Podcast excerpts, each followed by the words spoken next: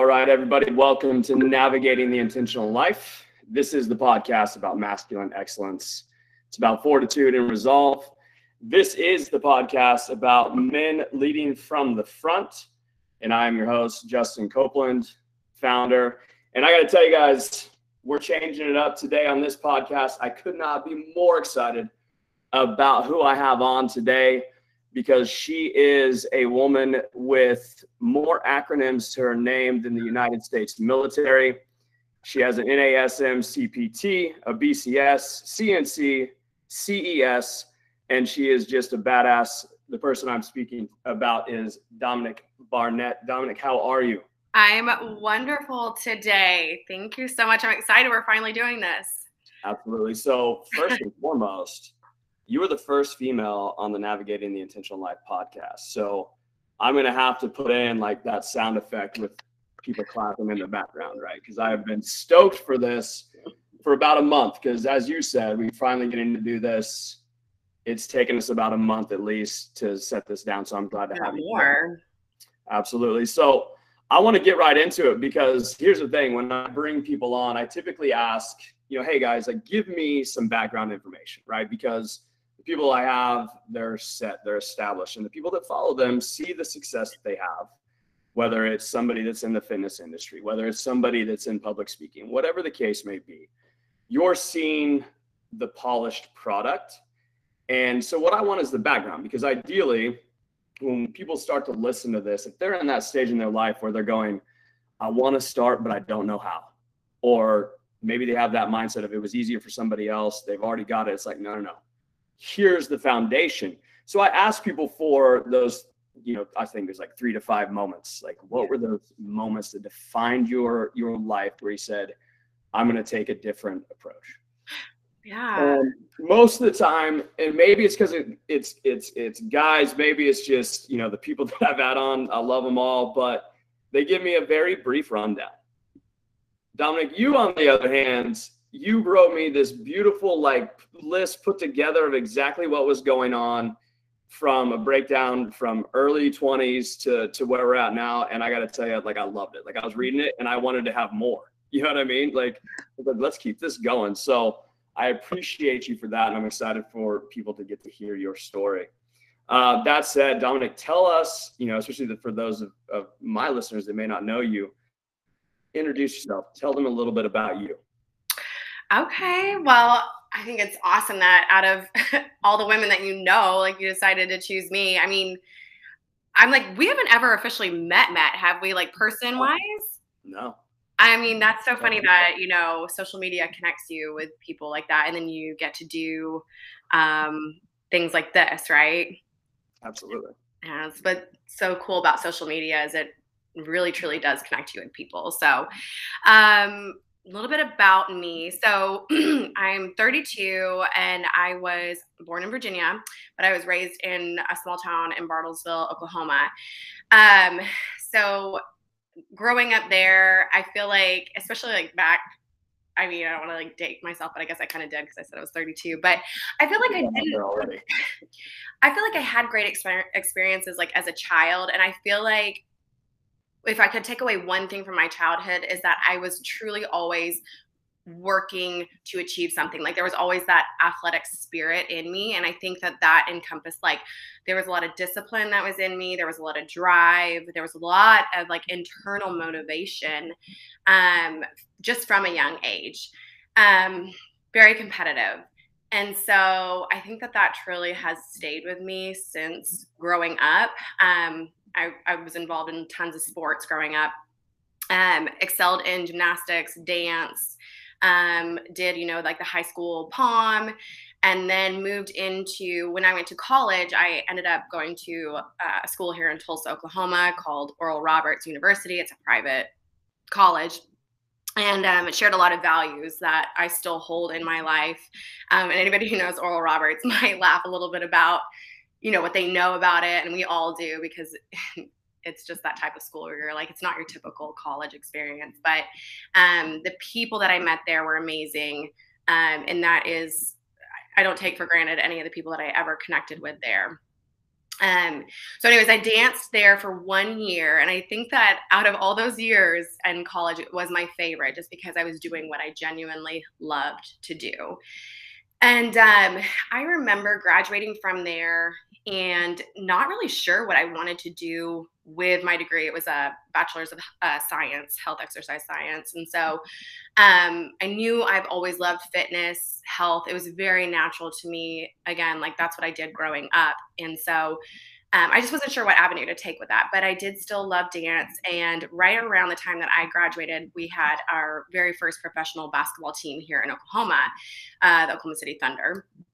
And I I was a huge Boston Celtics fan. So my mom's from Boston, and I always like thought, oh, one day like I'm gonna dance for the Celtics. It was just like this idea. That already, that already, says volumes about your mother that she's a that she's a Celtic fan. I myself am a Red Sox fan was always, always a New England guy from a young age. Yeah. You know, I will say to kind of back you up a little bit because I do know a little bit being from the same small town, you know, everybody kind of runs into everybody. Yes. You have a very strong family core. Oh. That's something that shows in your in in your social media for yeah. everybody that that's there. It's something that you guys are very proud of and take mm-hmm. very seriously. And I wanted to kind of back you up to your parents because you are on the other side of a statistic and that your parents are still together, correct? They are, yeah. Right. So, you know, I think that's a huge example for you moving forward. And you have a you have two sisters, correct? Right. Okay. So you got a this tight family core. When it comes to you kind of touched on it. You said you're competitive, right? You're always motivated with fitness. Right. How much of that really stemmed from the environment that your parents created, that your dad and your mom created? I would say my parents were very supportive and never um, infringed or inhibited me from trying things, which I love that you asked that because we were by no means wealthy growing up. In fact, my grandparents were the ones that, thank God, paid for so many things that I did. And being that we have four children, me included in the family. I don't know if you, I can't remember if you mentioned a brother, but I do have a brother. Right. Uh, we had to honestly rely on for a good part of uh, my childhood, my grandparents to pay for things. And so, honestly, I'm so thankful for strong, uh, like the strong family, but also my grandparents who willingly said, Yes, absolutely, put her in that, or let her try this, or we will pay for that if you guys cannot afford that.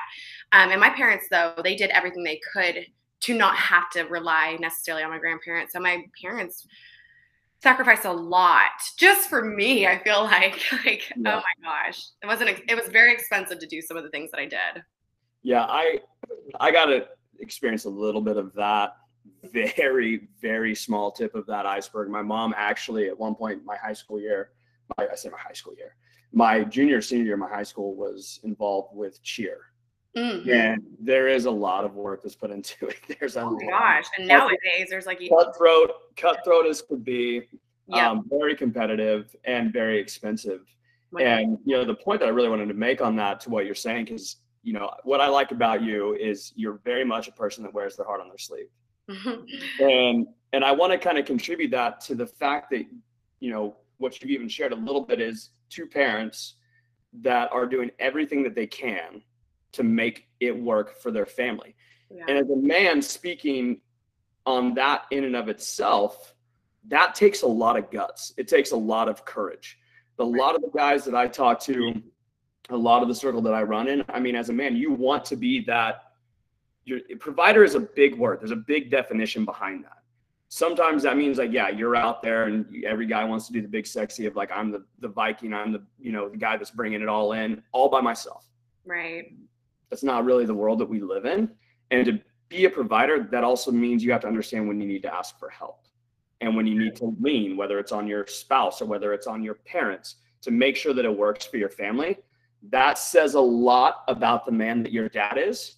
And that says a lot about the support that he had from your mom, his his wife, right? Yeah. That's huge. And so I, I think unfolding that a bit for you, you clearly see, see and saw those sacrifices, maybe not right away. But I think, you know, you could probably unpack a bit how that shaped your mentality as you moved through your young teens and into college, right? Yeah, absolutely.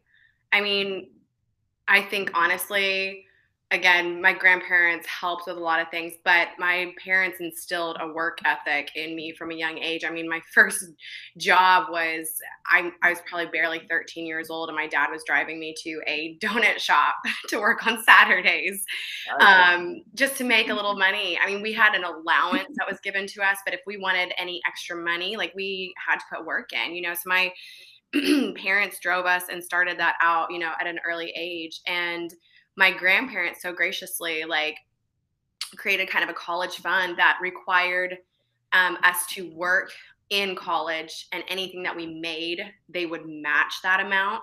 But a lot of times that money was just going back to pay for my education. Um, it was not cheap to go to a private college. And so while there were tons of friends on the weekends like going to do certain things or during the week i was like i have to work. I have to work I have to work. But at the end of the day, and when I look back right now, like having zero college debt, and it only took a couple years after college to have that paid off. Again, my grandparents helped with that, but I worked very hard in college to be able to have what I had and do what I could. Um, but again, my it was a, a work ethic that we didn't have any other option. I feel like you know. And see, I love that because what I hear from that, honestly, Dominique, is early on you were instilled with this no other option other than you're going to put the work in. Right. Like, yes, you may get help, but that help has to be matched. Exactly. As a, parent, as a parent, as a dad, I mean, that's a conversation that I, I have to have continuously with my two young my two young boys is that nothing is going to be given to you right? You have to earn it at every step of the process but i think a lot of parents drop the ball there. And clearly you have this tribe around you that first and foremost they're showing you humil- humility right? They're showing you a humbleness that otherwise we may miss out on and or learn later in life if at all right? Like you, you could have a sense of entitlement or something like that. Right. and so you take that humility and i think that's the bedrock of then being able to go like you've already said i'm very competitive mm-hmm. so about being competitive is, is putting the work in right Right. So tell me a bit about how that dynamic was with your siblings, through your parents, and that foundation of humility that really pushed that go get it side of you, that competitive side of you that bled into dance, fitness, and probably just being the biggest badass that you can be in every turn in life, right? Because I look as a competitive person, don't get me wrong, you know that you compete in every aspect. It doesn't matter what it is. You're going to compete if you're just hanging out with the friends or whatever. So tell me a bit about how you feel that really molded you and your competitive drive. Like how my experience growing up in the household that I did with my parents, um, mm-hmm. what they yeah. did. Yeah. Um, I think it's kind of an interesting thing to pose. That's an interesting question to pose, but um, maybe this would make sense. Like, having you know siblings um, i think there's can be a sense of like sibling rivalry but not like in a bad way it's like you see like i i looked up to my sister um, for her intelligence like she was just naturally she's like my dad just super smart. Um, gets the grades all of that that was a little bit harder for me to achieve but because i saw her always excelling like in her AP classes or something, I was like, I've got to be that way too, because that makes my parents like, my parents look at her and are like, oh, wonderful, you know? And so it would make me want to be that same way too. Um, and then, you know, with all of us kids as well doing athletics, you know, whether, whatever sport it would be, um, I mean, my parents, you know, they loved us no matter what, but like they they loved to see us win, but they also supported us in the moments that we didn't say win or we had our down moments. They like they wouldn't let up. They wouldn't let me quit. Um, they they were drivers and they had such great belief in us. Um, and it's so funny that you're asking me these things because I think that unless you sit here and like look back at it, you don't really realize how much your parents really do have such an influence on who you are. Just them be wanting to be a part of your life. Um, sometimes allowing you to call the shots and then you have to like learn from them. Cause I mean, I still look back sometimes at decisions that I made growing up, you know, in high school and think, man, what if I would have done this? Or what if my parents would have pushed me even harder to stay in something? Where would I have been? But at the same time like they they were giving me that like room to be autonomous but also at the same time say hey this could be good for you to stay and do this or to you know whatever it is like um but they were really they um commended you on on your work ethic and i always just wanted to be um what's the word like appreciated or acknowledged for effort. Like i'm big on affirmations so if my parents i almost want to say it was like sometimes to a detriment to like please them but like i was bent on that like performance i guess. For sure. Yeah and it's a fun question because you know for me you know i look back a lot on my my upbringing. I have a younger brother that's it. But the drive for me was exactly kind of what you're getting into and what you've been saying is as a child growing up, I don't care at what age, like it never really stops, right? Right. 39 year old man, I still, you know, want my dad to approve. And yeah. As as a young man. Um, and so that never really goes away. But for me, it was a driving force of being the oldest one. I wanted to lead a path, right? Mm-hmm. As the oldest, as the oldest child, I was kind of forced into a leadership role. So it's always interesting to me the dynamics for someone that comes up in a household that has several siblings, right, or a bigger family. Yeah, and I think it's interesting that you said you were the older one because I think the older child always does feel that sense of like they need to lead the pack, and then the baby child is like their mindset is a little bit different because they're just watching everything. But the middle children, like my brother and I, were like we're we're seeing you know the older one but we're also still wanting to make our own path too. Um so we kind of follow in the footsteps but we don't necessarily want to follow in the footsteps because we want to be our own too. Yeah. Yeah and see i love painting this picture because for people that don't know you i mean again this is such a, a bedrock to everything that you that we'll get into and how that kind of shapes who we are because you know, I think you and I could easily say that we were very blessed growing up. Um, my parents are no longer together, but they were together through all of my high school. Yeah. You know, I'd actually left that that went a different direction. And so, you know, I can honestly say that my childhood was fantastic. And that work ethic, the drive for competition, you know, it was instilled at a very early age. Yeah. And I think a lot of parents, I think a lot of people um, whether you have kids or not, you miss the fact that these early stages are so huge for how you're going to see and and adapt and take in the world as it comes to you as you're getting into adulthood. So moving from that, you have mentioned dance already. Yeah. Uh, obviously, obviously a big portion of your life, something that you're very passionate about. Um, I also like to dance, but um, it looks like I'm having a seizure when I do it. So I try to save people from it. But you started high school. You went to Oral Roberts, which I had a lot of friends that went there too. It's a Christian school, right? So yeah. Um, have some. I have some interesting stories I'll tell you about offline. But, uh, I have a lot of those too. Yeah. So that said, you went from there. What was the next step after Oral Roberts because this is where life really starts to take off. And oh, you can mention what you did, but I want I want people to hear how you got to it. So yeah, that's what I was kind of segueing into. So I I think right after I graduated, you know, it's your first time to really step out into the real world and you're like, okay, what do I want to do? Like I was saying, I didn't really have an idea, but what I ended up doing was the catalyst for everything that I began to do. So I had this little dream in my heart, like I said, to dance for an NBA team. And Oklahoma City Thunder had just been brought to um, Oklahoma City.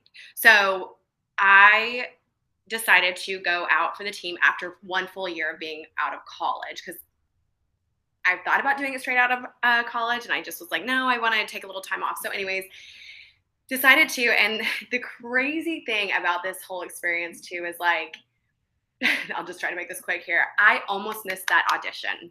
Like I I drove up to Oklahoma City. It was on a Saturday morning, ready to take on this competition, had no idea what was in store, went to the wrong facility and had 20 minutes to get to the audition until it began. And so, I mean, I jetted over there. we're standing out on, you know, little practice court, and they were like, "Has anybody not had their t- picture taken?" And there's like a sea of like a hundred girls or more. And I was like, I just put my hand up. I was like, I haven't taken my picture yet. And they're like, Hurry up, go take your picture. So I ran over, did, and then the, you know, competition, uh, the audition began. And so, anyways, went i made it through that and then i made it through finals and i i will never forget like hearing my name called to be on this team. I mean I, it was my first year to audition um truly blown away because there were people that had been trying out since year one that were still trying to make the team. So i feel like this must have been part of my destiny. I just think of it like that. Like there's it, it was like a pinch me every time i was in practice. I was like i cannot believe i'm actually on this squad. Like so that I ended up dancing for the Oklahoma City Thunder for two years.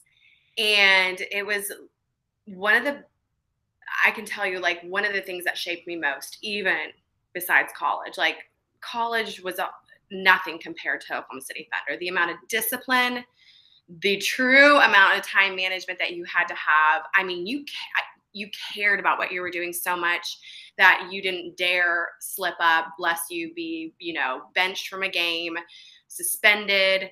I mean, there were so many things. It, it oh, it's funny because I feel like it's almost like you were a part of like the military in a sense. You were just you were the face of this organization and and they counted on you. I mean, you were a part of a team of 20 girls and so you carried you carried like you know the spirit of that team on you no matter where you went, you know. Right. And uh so for 2 years I did that and I eventually felt like after that two years, just it was time for me to move on. and it was very sad to leave, very hard decision. But I had my eyes set on another uh, dance team outside of Oklahoma. I I just kind of felt like I was ready to leave. So I ventured out after a year of coming back to Tulsa and working my butt off to save. And when I tell you, like working like multiple jobs, saving everything, there was really zero time that I was out hanging out with friends or doing anything.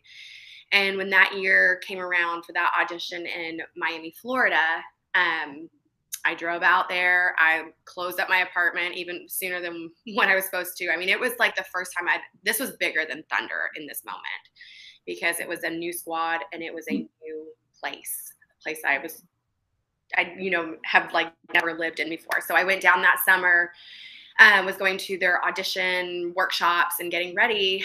Um, but the thing that really started to sink in was a lot of, I hate saying this, but like, there's a lot of stress and anxiety that's on you when you're a professional dancer, just like a professional sports a professional sports player. I mean, like Simone Biles recently just kind of talked about like mental health and all of that, you know. And um, I get the pressure to a degree of what she felt because all eyes are on you.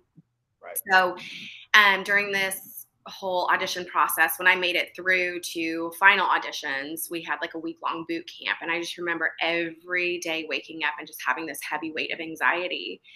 And I could not figure out what it was, but I do remember, uh, long story short, walking out of that arena one night saying I'm not doing this. And I felt like I was literally walking out on a dream. And the dance manager came to me and was like, What is going on out here? We really like you in there. Please come back in and we'll talk about this later. So I did. But I could not shake that anxiety. And the day of the final auditions, she called me in. She asked how I was feeling, and she needed to know if I wanted to be a part of this team. And I said, I'm still trying to figure that out. And she said, just please let somebody know by seven o'clock tonight what your decision is. So clearly, like, she's asking me, What do you want? Because we want you. But I couldn't, I just, I don't know what it was. Still to this day, I have peace with it now, but I ended up pulling myself from that competition. And I just remember the next day though, you know, you have the the side effects of what did I just do? And I remember going and getting a book from Target, and it was um, a book entitled 13 Things Mentally Strong People Don't Do, or Mentally Strong People Do. And I felt like, and I Googled self sabotage also because I felt like, yes, I had made a decision that I, I think I was at peace with, but I also was like, what was this? Right. And I think that that was probably also one of the other bigger bigger catalysts of my life too was really diving into the fear of success um, and anxiety because I think a lot of people do struggle with that. And it's more prominent. Like people talk about that more these days, but that was back in 2015, 2016. And I came back to Tulsa shortly after, you know, staying in Miami for a bit and kind of just, you know, doing some life. But I had to come back and and really just start picking up life. And I took it in a completely different direction and I went solely into personal training and fitness, um, where I really got to work with clients. And it was really, I would say, a lot of me getting healed, working through people and with people because you see how much other people struggle with things. And then you start analyzing their situation and then you kind of take it and you reflect it on, well, do I struggle with these things too? And I'm telling you, man, there's a lot of psychology that goes on with personal training and just training I mean, in general, you know, yourself. But yeah, so I went through a couple certifications, and one specifically was about my behavior change certification. And that one was a lot about how to work with clients and get into their minds. Um, so I even went through counseling too to kind of start helping me work through things that I was struggling with um, I, have read a lot of books to help me also figure out that that whole episode. Um, that's a it's a big deal. I mean, I want to jump in on that because I think anybody that would listen that, especially if it's if it's a female that has had similar wants or mm. similar ambitions to do exactly what you did kind of want to back up on that because you had two years with the Thunder. And after two years of doing something, I would imagine that regardless of how busy it is, how intense it is, and demanding it is, you start to get into that groove and you start to understand the expectations. Oh, you yeah. Get familiar with the hallways, you get familiar with the faces, right? So you, your comfort zone starts to expand and it starts to get larger. Mm-hmm. And after two years, you go, you know what? I'm going to change this shit up real quick, right? I'm going to go and make this huge move. And I'm sure some people are going, why, why, why? Yeah. You, right. Like you got it set right from, because look, I know, I mean, I'm down here in Houston. I worked with a girl that was a Houston Rockets girl. Yeah. And it's not like you're going to be driving Bugattis, you know, from, your own paycheck from being a, you know, a no. professional cheerleader. There's just not a, a lot of money in that, but it's not about that. Right. But my point in that is saying to go from Oklahoma to Miami, there's a big cost of living change, right? It's a whole new world of people. For those out there that haven't been to Oklahoma, if you've been to Miami, you couldn't think of two vastly different places. So that's a huge jump. And you kind of unpack that. And, you know, I think the psychology behind that to me is honestly, Dominique, part of why I started navigating the intentional life because people like you, you make these changes. Yeah. And and it just goes. You just do and sometimes I feel like we don't even know why. I myself have been that way. Right. You know, things that I've done, but a lot of people will get hold, you know, held up on the analyzing part. Yeah. Um, they've got the what, but they're more focused on the how. Mm-hmm. How is faith? How yep. is always faith? Right. Our job is to figure out the what. Yeah. If you're biblical, it's God on the when and the how. Yeah, absolutely. That's so good and so true. So, and I I didn't come up with that. I read that from a book called Wild at Heart, and it's oh, I love that book. John, yeah. is that John Eldredge? John Eldredge. Um, so yeah, so I mean, I think that's very important to highlight that you made this big change, and guess what? For whatever reason, that dream that you had from probably the time that you were three feet tall until now whole six inches taller, um, you you're changing it up, right? And that's okay. I think some people don't understand that you can have a passion, and after a certain amount of time, it can go away, and you might have a different one. Yeah, absolutely. and so I I say all that to say to kind of get back into the now you're looking at, you know, I would imagine with you, what I know about you is that you probably got to a point where you're going, how is what I'm doing mm-hmm. impacting? Yeah. How is what I'm doing providing a real meaning outside of me and my life? And that shift in the brain and in the heart probably started to be how can I impact people around me in a way that's going to help them more so than they enjoy us dancing, they enjoy the entertainment. I've achieved this, that's great, but what's next? Yeah. Right? And so when you start talking about the psychology, I know because I've you know I've followed you. You do dive deep into what you do. You take it very seriously um, as far as the knowledge that you have, the work that you put into it. Obviously, shows the passion of it, right?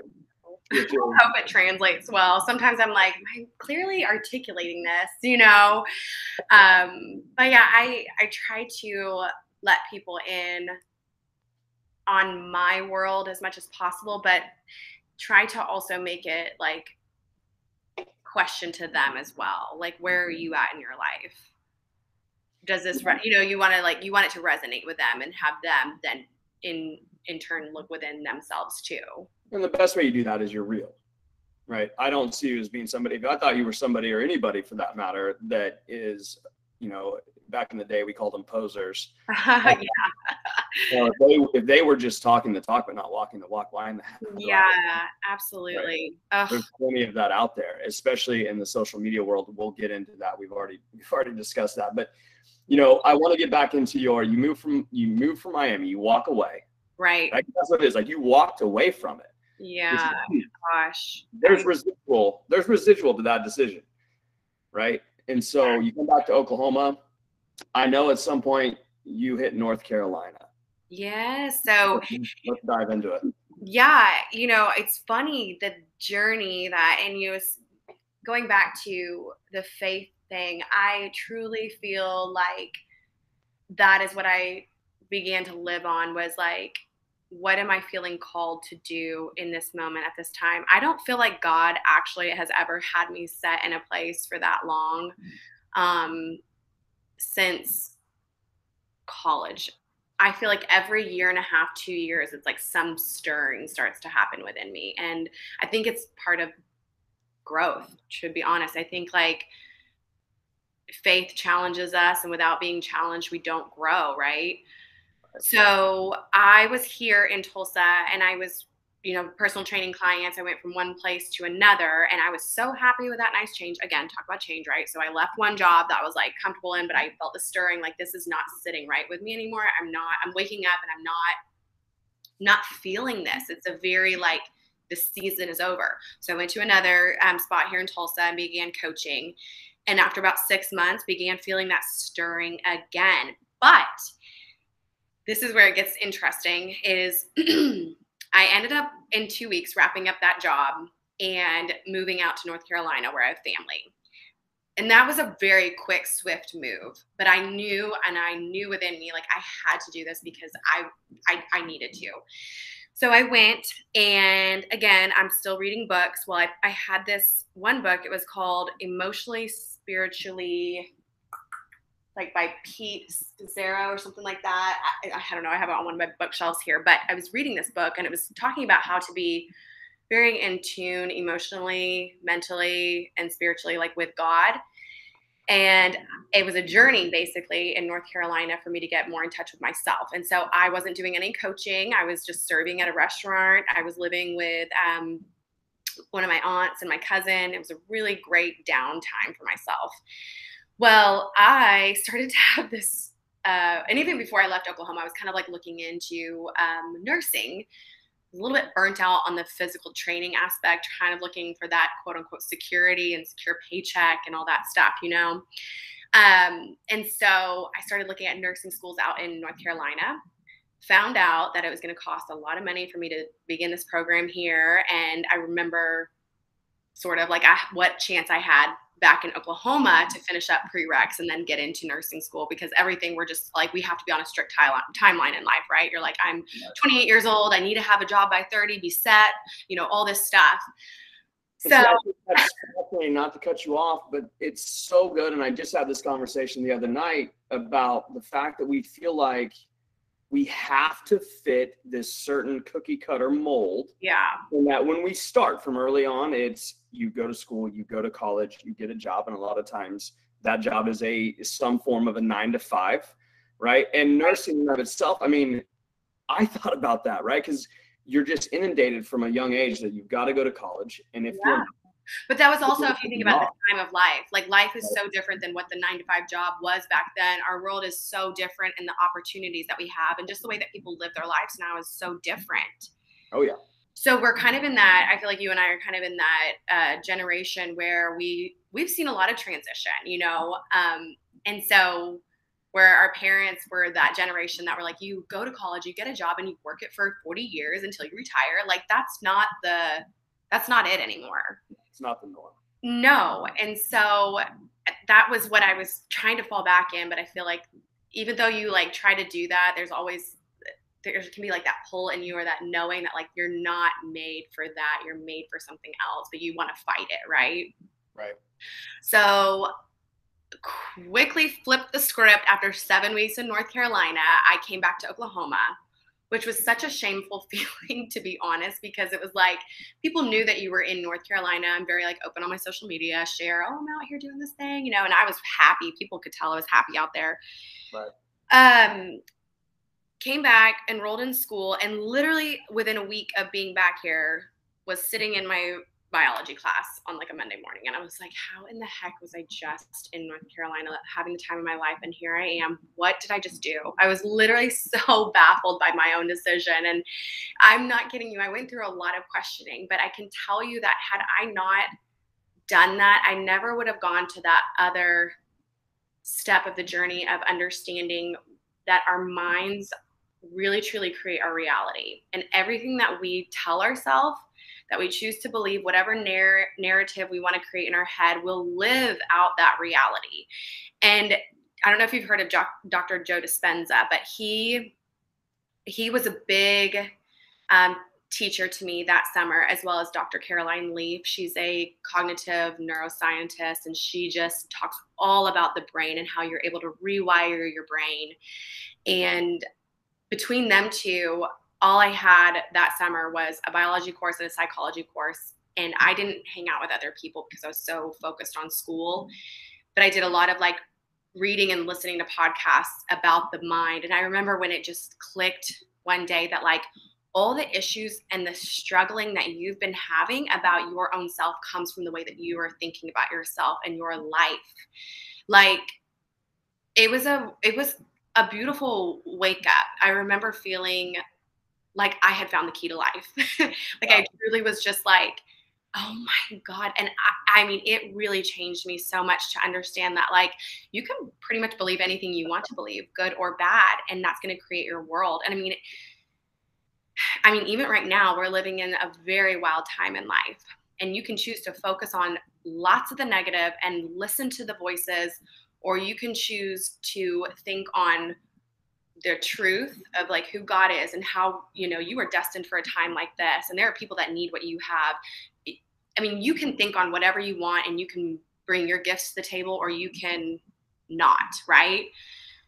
And so I think that summer was probably and really truly the rest of that whole year was a groundbreaking moment in my life. Not to say I've like by any means perfected it because we're human and the mind is like a muscle. You have to keep it sharp every single day. And if you if you don't and you don't keep yourself stirred up, you can fall back into negative ways of thinking. Um, but the more you focus and the more you grow and you do that work, just like if you're in the gym building muscle, the more you put time and effort into something, the, the better your your mind works and the more resilient you become in the way that you think um, and then in turn the way that you live right? Yeah. So i mean that summer it was life changing and the in the toughest of things. But again i think that there's always been something in me. And I again credit my mom and my parents for being such supportive people. I mean, I had to come back and live with them and they they supported me through whatever I did there. Um, even on my darkest, darkest days, I mean, because it was very disappointing to feel like you're back at square one trying to go back to school. And I didn't even end up making it into nursing school. I felt like that was the wrong road for me. So I went through a whole other thing. Um, but again, sometimes that that um, I feel like you've probably heard this before. Like sometimes you take a path and you think you're going somewhere on that path, but then it's like, no, I was just God was like, I just want you to take this path so I can show you something about yourself, but really we're gonna take this this way. Or I'm gonna I'm gonna work and heal something within you by going down this path, but where you think you're going with it, that's not actually what's gonna happen. Without a doubt, and there's something that I wanted to go back to, and when you start talking about how you work your own mind, it is a muscle for sure that you have mm-hmm. to work out and, and you have to flex it right as well. And one of the smartest guys that I know that I grew up with. His name's Caleb Steele. he told me one day, he said, Justin, you know, you teach people how to treat you. Yes. And that has stuck with me. I think I was probably in my early, early 20s when he said that. And so for an early 20 year old male, especially to say something that profound, it's it's stuck with me and and I took it a step further that kind of bleeds into what you're talking about and that one you have to think about what you are. You mm-hmm. have to know who you are. And that that starts with the foundation of whether it's faith, whether it's, you know, you you had a certain style of upbringing, but whatever that is, whatever that X factor is, it starts there. And then you start to display that. Right. And that's the teaching part. And you know, the the roads that you take, I, I think about the fact that we hear growing up you know the uh the path to righteousness path to righteousness right where it's it's straight and narrow mm-hmm. right yeah it's not it's not straight in the sense of the actual logistical path right, right. it is mm-hmm. going to be it's going to be you have to be disciplined you have to be mm-hmm. on it and defined in where you're going yeah you always know but it is going to take little jaunts here and there that you're not going to expect. And again, that comes back to the what. God has the how, or you know, whether it's the universe, the, you know, whatever you guys want to call it, whether you're religious or not, the how is is kind of left with that. Yeah. Um, you know, and what you sent me, I can tell just, you know, obviously people uh, listening to this can't see us, can't see you. And I can tell right. from this time frame in your life, it is very emotional. I mean, I can see it on your face that you are going back to those moments. Yeah. And, and that's something that for this podcast again we we talk a lot about guys right we talk a lot about men being men and what that looks like and what i'm segueing on that is this dominique a, a lot of guys get it wrong because they're afraid to be a provider they can't have a woman that would go out and take the paths that you've taken because it is very strong. It is very independent. And for some guys that's that's very that's very scary because it it gets in the way of their feelings of being a provider right? Being the man of the household. And if you're biblical we start to, we talked about this the other day submissive to mm-hmm. supportive and the difference we get the s words wrong. But, you know it's it's very intriguing and something that i want the other guys here is like look we all have this same journey and we only really get to do it one time. We get to live every day but you know you're taking a path that's been difficult yeah. right? And you had to go through it to get to where you're at now. So you know, before you got there you go through this challenge and i know you got your you know your behavioral certification and i'll just go ahead and give it a plug. You know the behavior change queen right is, is, that's where my name stemmed from. that's where the name came from and i was looking at the notes and i was like i love that right? yeah shows it's a very because i've always wondered right when i saw i was like behavior change queen like that's it's a big title, right? That, yeah. You're, you're, not like princess, you're queen. Right? So, I know, right? I'm like, oh, I gotta live up to that. but before you got, well, hey, you're showing people how to treat you. So, you know, before you got to that, you also did a stint. I don't know if you're still doing it, but uh, Arbonne, right? You got yes, I yes. know you. Uh, I know you love that a lot of excitement there. So tell us a little bit about that. Sure. Yeah. I mean, that was such a, during the time that I was back here in Oklahoma, trying to then, once I decided well, I didn't get into nursing school, but I was also like, okay, well, I, I didn't want it. It was still like a little bit of a letdown because you're like, okay, well, what do I do now? I had to go back to a serving job that I had had for years. Like, and that is, it was kind of, um, again, another moment of kind of shame because it was like, you had left, you were in personal training, you were doing these things, and then you go off to North Carolina, and then you come back and you're asking for your job back. And I just, it, honest, I love serving. I still do a little bit of it here and there. Uh, but honestly, it was just in that moment of time, I was like, I can't believe that I'm circling back around to the same thing that I've done. Like, what the heck? So, anyways, I prayed for a lot of opportunity and I feel, or opportunity or something to come up. And I feel like God was shifting a lot of things. I mean, all, all everything from the friends that I had, it was like He was taking things away and then bringing me into something new. And so um, one day when I was working, I had this girl come up and she just was so vivacious and just lively. And she presented this idea of Arbonne to me. It took me about three months to come around to it, but honestly, it's so cool because that girl was a friend for three months, a friend that I had been looking for, somebody that really did sharpen me. We were together on how to, you know, sharpening each other's minds. We both loved working out together. It was honestly just that alone was such an answer to prayer. Um, I'm telling you, there was there was depression that was going on in my mm-hmm. life, and that was like the first burst of like sun that I had had in a while. Right. And so then, you know, she was, I was watching her journey with Arbonne and I was like, this girl is just on it. She's doing her thing. Like she's so confident that I, I put a date on it. I had some stuff that I was trying to work my way out of like some debt and stuff. And I was like, as soon as I get all this debt paid off, I'm going to decide to just go into this business. And once that thing happened, I jumped into Arbonne and long story short, the one thing that I just really love about it is how much um, personal development. These a lot of these, you know, um, network marketing businesses have. Like you have to become a believer in whatever it is that you're doing or promoting, and I think that that was probably one of the biggest things I took from doing Arbonne. I love the company. I loved the product. There's nothing to bash about them at all.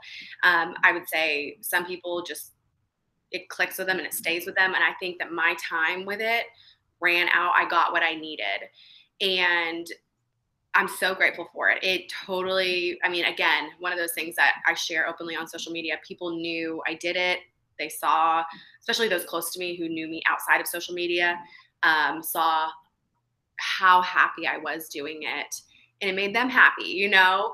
So I was super thankful that God brought that into my life. And I decided to say uh, yes to something that I had honestly said no to even for years. Like people had tried to get me in on that. You know, we poo poo those things sometimes, but honestly, uh, it was it was a nece- necessary like component to learning how to lead learning how to be intentional with yourself and accountable to yourself and to others uh, and just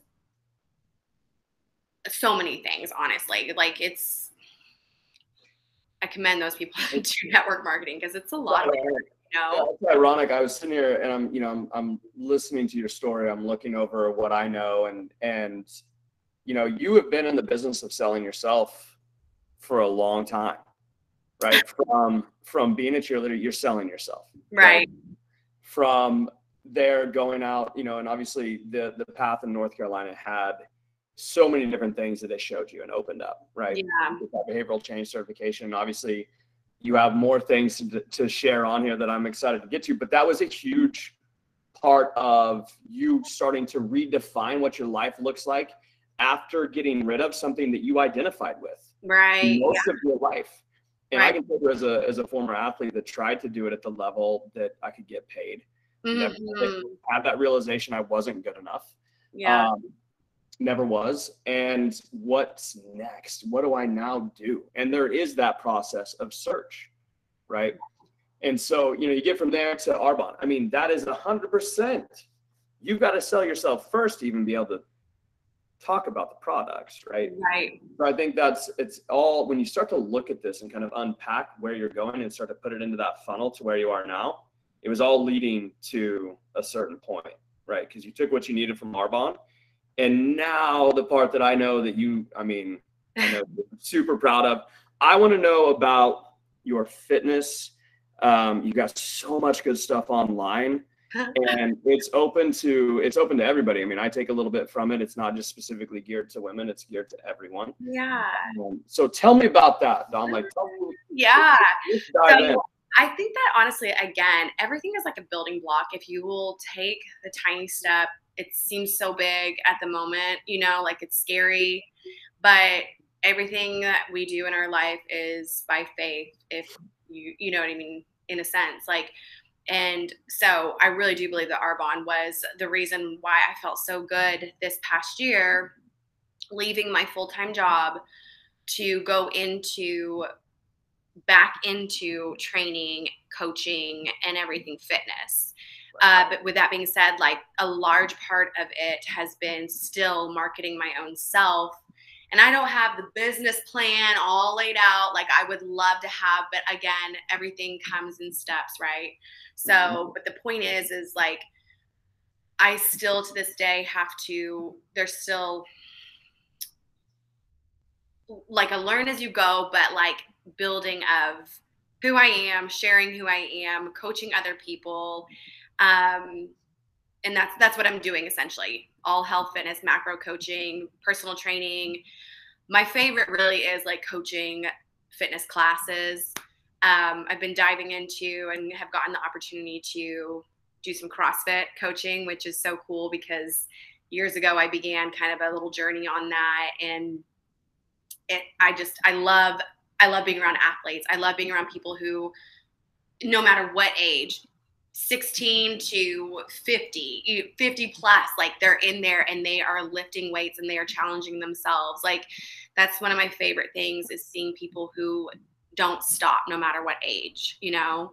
I love seeing people come in with no idea what to do and i get to work one on one with them and help them to understand their body better you know?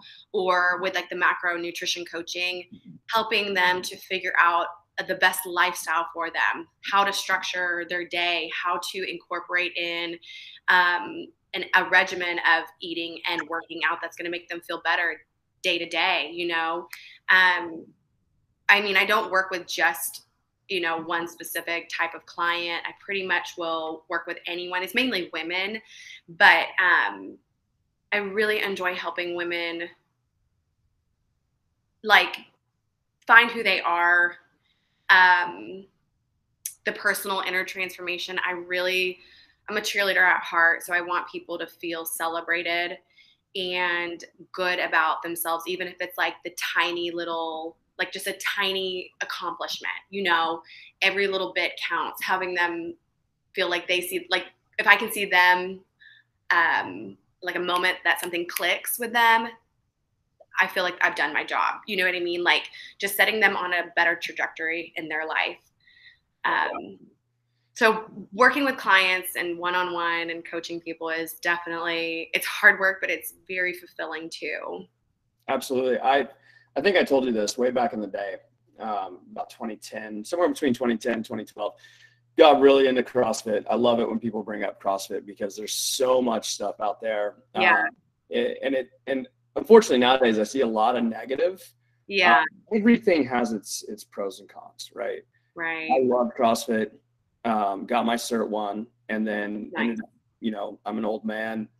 Um, you're not that old Like, I'm I'm competitive, and so I was that that person that that gave CrossFit a bad name, right? Because yeah yeah I, would do too much. I would get too competitive, you know, and and it is what it is. My mom and my stepdad actually do CrossFit four to five days a week, so and they've been doing so since 2012. That said, That's amazing I I think it's it's really interesting because you've brought it up several times, kind of in passing, about the way things are nowadays. We live Yeah. in times. You've you know you've said that yourself. As a woman that's strong, independent, and a woman based in faith, very much. You know, when you start talking about the the I don't want to say gender roles. That's a hot button word, but um, well there's really no like role but yet at the same time i feel like there is uh there's a place for a right place i feel like for men and a right place for women but yet we can fulfill multiple roles but like what god created you to be like i feel like i'm just so much more finding that and that maybe you have something specific that you want to say um, but being like you said, like a very independent woman, I was just having a conversation with my friend the other day about how I feel like I've been praying a lot about the right partner, the right relationship to be in. And I can see how the woman was created to be something for the man, and the man was created to be something for the woman. And there is honestly a big part of me that is just ready to have part of that masculine energy that I've taken on to be independent, strong, provide for myself, blah, blah, blah, blah. I'm like, I'm ready to have a partnership where I don't feel like I have to do all of it. Right. You know, and I feel like there are men that are, are out there that are like, they would love for you know a woman to cook them a meal. That is not wrong. That is not wrong. Like no. there are women that want to do that. Make a home a home, you know. So I don't know if that was like what you were saying. Yeah, no, I mean that's that's absolutely perfect because there there's a lot of different ideologies out there right now that yeah. again, it, it spurns me to to do things like this. What i write about is what we talk about is like you know as far as toxic masculinity. Yeah. Um, and i think to hit on what you just said and not to to step all over it but if for a guy if i said you know i want i would love my spouse to cook. Like if i came home and and she had dinner ready fantastic yeah. In some ways, that's viewed as toxic masculinity. That's, you know, maybe a poor, weaker example, but I think everybody gets where I'm going with that because who the hell doesn't want to come home to food? Like, I would. I, would love to eat. Right? If my if my 14 year old made me food by the time I got home, yeah, toxic masculinity. I was like, "You're damn right, son. Good job." You're like, "No, it, it's it's great. It's sweet." Right. Yeah. That interdependence is something that is mixed with codependence too often. Yeah. yeah. all these ideologies about feminism, feminism, and what that looks like. I mean, for me myself, I mean, I sit back and go, when I think of somebody like that, I think Karen, I think a woman with armpit hair. Like it's, it's just, you know, it's very skewed. And so when I when I talk to somebody like you, I think, you know, exactly what you said. You know, when you look at what does the role look like in today's society with a man and a woman that is is charting her own way. First off, I want that story to be out there because I think I think more women should take that step, but do it in a healthy way, right? Yeah. all of a sudden now you're wearing the the, the metaphorical pants, yeah. right? You're just going after your life. I think it's so interesting to even think about like what the you know this the role of a woman what they've done in society i don't think they've ever had it just like they're not doing work right they're just not doing the type of work maybe that men did back then but we did labor i mean we did tons of labor like even it was at the house like i mean unless you're like the wealthiest of the wealthy you don't lift a finger and you have servants or something like that but like i know, I know this is like segueing into something different but like women have always i feel like I mean, do you want to be at home with your children all the time? Women, I mean, that's exhausting. Women do work. whether it's you know to provide the money or to hold it down at the home like it's a very it's not an easy role. No and i think that's where we come back to i said earlier there's a confusion in the s words right? Yeah. submissive and what that looks like. There are a lot of guys out there in my circle that i don't know if you've if you've followed any of them but they do talk we do talk on that role. What is the role within the household? Well we talk mm-hmm. about guys are supposed to lead yeah. speaking, we are supposed to be the leaders of our home. Yeah. That said, if you don't understand that when you work in a team, sometimes the captain is the damn captain, period. Mm-hmm.